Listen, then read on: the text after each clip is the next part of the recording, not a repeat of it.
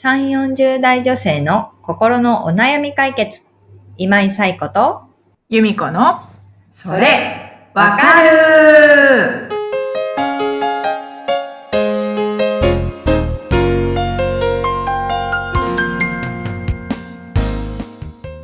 はい。ということで、えー4月第4週のそれわかるが始まりました。あっという間に月末、うん。そうですね。はい、近くなってきましたけれども。はいね、でもなんとなくこの時期になるともうすぐゴールデンウィークだみたいな確かに。はい。気持ちになんかなってきますよね。ちょっと1ヶ月頑張ってきてちょっとねお休みしてリフレッシュしたりとかできる時期なので、そうですね。うん、あともう1週間頑張っているといいですよね。うん、というそんな中で本日もお悩みをお寄せいただいておりますので由美子さんお願いします。はい。青空さん39歳の方からです。はい。夫のことが嫌いで家にいるとイライラします。私がやることなすこと、それはもっとこうしたらと口を出してくるくせに自分では一切やりません。腹立たしいです。中学生の息子は私のイライラを察知して部屋にこもってしまうのですが、本当はこんな家庭良くないとも思います。何か対策があれば教えてください。とのことです。はい。青空さん、ありがとうございます。ありがとうございます。はい。ね、自分のやることなすこと、すべてに口出しされると、それは腹立たしいですよね。こちらが良かれと思ってやってることだったりとか、自分がやらないとって思ってることとかいろいろあると思うので、やっぱりそうするとね、なんかやってあげようって気持ちもなくなっていってしまいますし、すごくこう、青空さんの気持ちはわかるような気がします。もし自分だったらって思うとね、いろいろ思うとこありますよね。うん。で、えっ、と、一つは、まあ、その、口を出さないでほしいっていうことだったりとか、うんまあ、自分で、口を出すなら自分でやってほしいだったり、やらないんだったら口を出さないでほしいとか、なんか思ってることあると思うんですよね。うんそれをこう、ご主人に言えてるかどうかっていうところですよね。うん。で言わずに青空さんがただただ耐えているだけだったら、それはもう本当に辛いと思いますし、ね、もし、まあ多少態度に出てたとしても、もしかしたらご主人もこんなに青空さんがストレス溜めてるって思ってないかもしれないですよね。で、まあただね、あの、えーご質問を読むと、息子さんが、あの、イライラを察知して 部屋にこもってしまってあるの、あるので、まあある程度のね、イライラは態度に出つつも、うん口には出してないのかなっていうところがあります。うん。で、えー青空さんが、えーこん、こういうことは良くない。ご主人と、まあ、ご主人が嫌いというか、イライラしてしまうの良くないって思ってるのは、多分まあ、息子さんがいるからなのかなって思うんですよね。で、うん一つは、その息子さんのこと、存在を考えずにいたときに、ご主人に対してどういう気持ちなのかっていうことですよね。まあ、嫌いでってあの、ストレートに書いていらっしゃいますけれども、本当に嫌いなだけなのか、例えばまあ今は本当にあのやることなすこと口出されるので嫌な部分ばっかり目につくけれども、いい部分ないのかなって探してみて、まあそれも含めた上でご主人に対してどう思ってるのかなっていうことをもう一度あの見つめ直していただけるといいのかなっていうのも思いますし、あとはさっき言った、ご主人にちゃんとその言えてるのかな自分がイライラしてることだったり、不満に思ってることを言えてるのかなっていうのは思うので、そこをもし言えてないのであれば、一度話してみることも大事かなっていうのは思います。で、その時にただただ、あなたのことが嫌いなのよって言ってしまうのではなく、うん。はい、あの、過去のね、あのお話の中でも言ったかもしれないんだけど、アサーティブに伝えるっていうこと。相手の、の、はい。相手の人も尊重しつうんつ、自分も尊重するっていうコミュニケーションのことを、えーアサーティブコミュニケーションって言うんですけど、アサーティブに伝えるっていうこと。で、このご相談の内容だけ読むと、まあ、ご主人が悪いのかなって思いますよね。ん。やることなすことに。うん。自分は一切手を出さないのに、うん。口だけ言ってくるっていう、うん。まあ、想像したら腹立たしいと思うんですけども、もしかしたらご主人にはご主人の何か考えだったり、言い分だったりあるかもしれないっていうところも尊重してですね。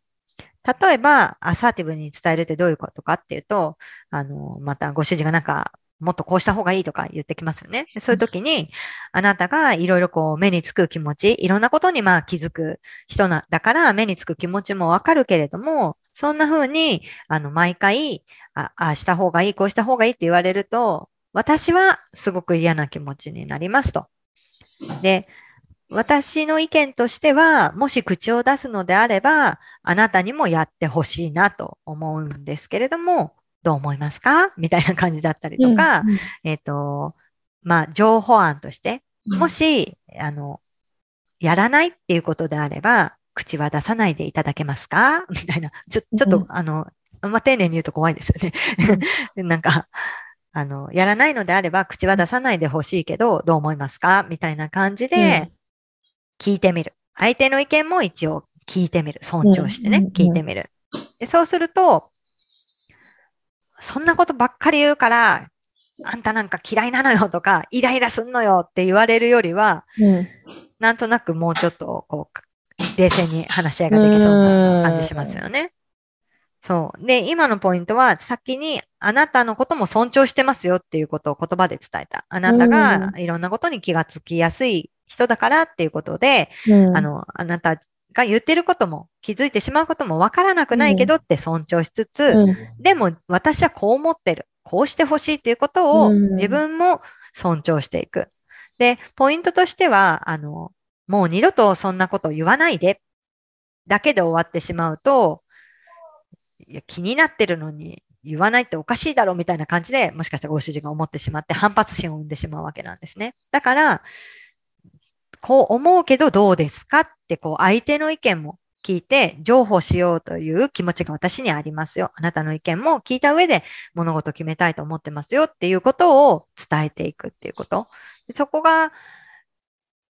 なされてると少し冷静に話し合いができるかなっていうのは思いますね。で、まあそ、これをした上でご主人がどう返してくるかっていうところで、まあ、今後の対策が決めていけるといいのかなっていうのは思うんですよね。で、あの、お母さんのイライラを察知して、まあ、部屋に子供がこもってしまうということが、もしかしたら、お母さんがイライラしてるからではなくって、単に思春期だからうん、親といるよりもなんか一人でやってた方がいいってこうこもってる可能性もあるわけですよね。だからそのお子さんが部屋にこもるの良くないなって思うこととか、まあお母さんが常にイライラしてるのは良くないなっていう気持ちが本当にこの夫婦喧嘩によるものなのかとか、なんかその辺も、あのー、さっき言ったことを実践しながら確かめてもらえるといいのかなっていうのは思いますね。うん。由美子さん。はご主人にこう嫌だなって思うことがあったらどうしてますかねちねち言います。ねちねち。言って、言ってます。ねちねち言ってご主人どうするんですか？もうね、右から左なんですよ。ああ、なるほどね。うん。それはそれでまあ、もう妻の対策としてね、ご主人が。私はもう、そう、そうなんです。もう、うん、あ、言いたい、主人に言わせると、うん、あもう、あの、言いたいだけだから、言いたいだけ言わすとくって言ってました。合ってる。合ってるですか、それ。言いたいだけ言わすとく、うん、言ったらスッキリすんだからって いつも私の話は右から左 本当に聞いてほしいときは、うん、あの、もうこれだけは聞いといてっていう感じ。ああ、なるほどね。うんうんうんうん。右から左なことも、ある程度は許容しつつ、本当に聞いてほしいときはちゃんとこれ聞いてねって、はい、これ聞いていうわけですね。っていう感じで。なるほど。でもまあ、こう、溜め込むよりは、ね、あの、ご主人はあんまり聞いてなかったとしても、こう言ってるっていうことはすごく、ね、あの、溜め込まずにストレス発散できてるから、すっきりすると思うん。本当に聞いてほしいことは聞いてくれてるってことですもんね。これは聞いてるだから、そのアサーティブにっていう、さっきサイコさん言ってた、アサーティブっていうのも、うん、やっぱり、あの、自然、自然とっていうか、うん。こう、なんだろうな。もう、ふ、怒りの感情を抑えきれない、うん隠しきれない怒りの感情とかた、あの、ある中うんで、うん。い冷静を装う、冷静を装うっうていうか、ん。で、あの、平常し、平常に事実を、話をするっていうところで、うんうん鏡の前とかでね、練習してみます。練習してみたりとか。うんうん。そうですね。いや、でも本当、怒りの感情を持ってるときに、やっぱりそのまま言葉にしてしまうと、自分が思ってる以上のきつい言葉しか出てこないんですよね。なぜなら、怒りに支配されると、やっぱり相手を傷つけようっていう気持ちうんが強まってしまうので、うんなんか、傷つけようとか、なんかギャフンと言わせようというか、うん。謝らせようみたいな、悪いと思わせようみたいな、やっぱりその、コントロール力の中でそう言うので、やっぱりこう、コントロールするためには、より強い言葉でってなってしまうんですよね。だから、あのー青空さんも、もっとこうすればいいのにとか、もっとこうしろ、ああしろってこうご主人が言ってきて、カチンと来てる、やっぱその状態ではうん。お話ししない方がうん。いいですよね。ちょっと深呼吸して、あの、一回大きく息を吸って、うん。ゆっくりと息を吐いて、うん。心が落ち着いたところでうん。アサーティブに言う。うんうん。それはすごく大事かなっていうのは思いますよね。で、逆を言うと、なんかご主人の機嫌が悪い時とか、なんかイライラしてそうな時に、あえてこういう話はしない方がいいかなっていうのはうん思いますよね。もしかしたら、アサーティブに伝えていて、こちらはアサーティブに伝えているけれども、ご主人からしたらなんとなくこう、プライド傷つけられたみたいな感じで思ってしまうと、さっき言ったみたいに怒りの中で妻うんに二度とこんなこと言わせないぞみたいな 気持ちで言ってくるので、やっぱり強い言葉が出てきてしまうんですよねうん。だから、まあお互いですけど、怒りの感情に支配されているときに、なんか大切な話っていうのはしない方がいいかなっていうのはうん思いますよね。うん。次回の念も込めてね。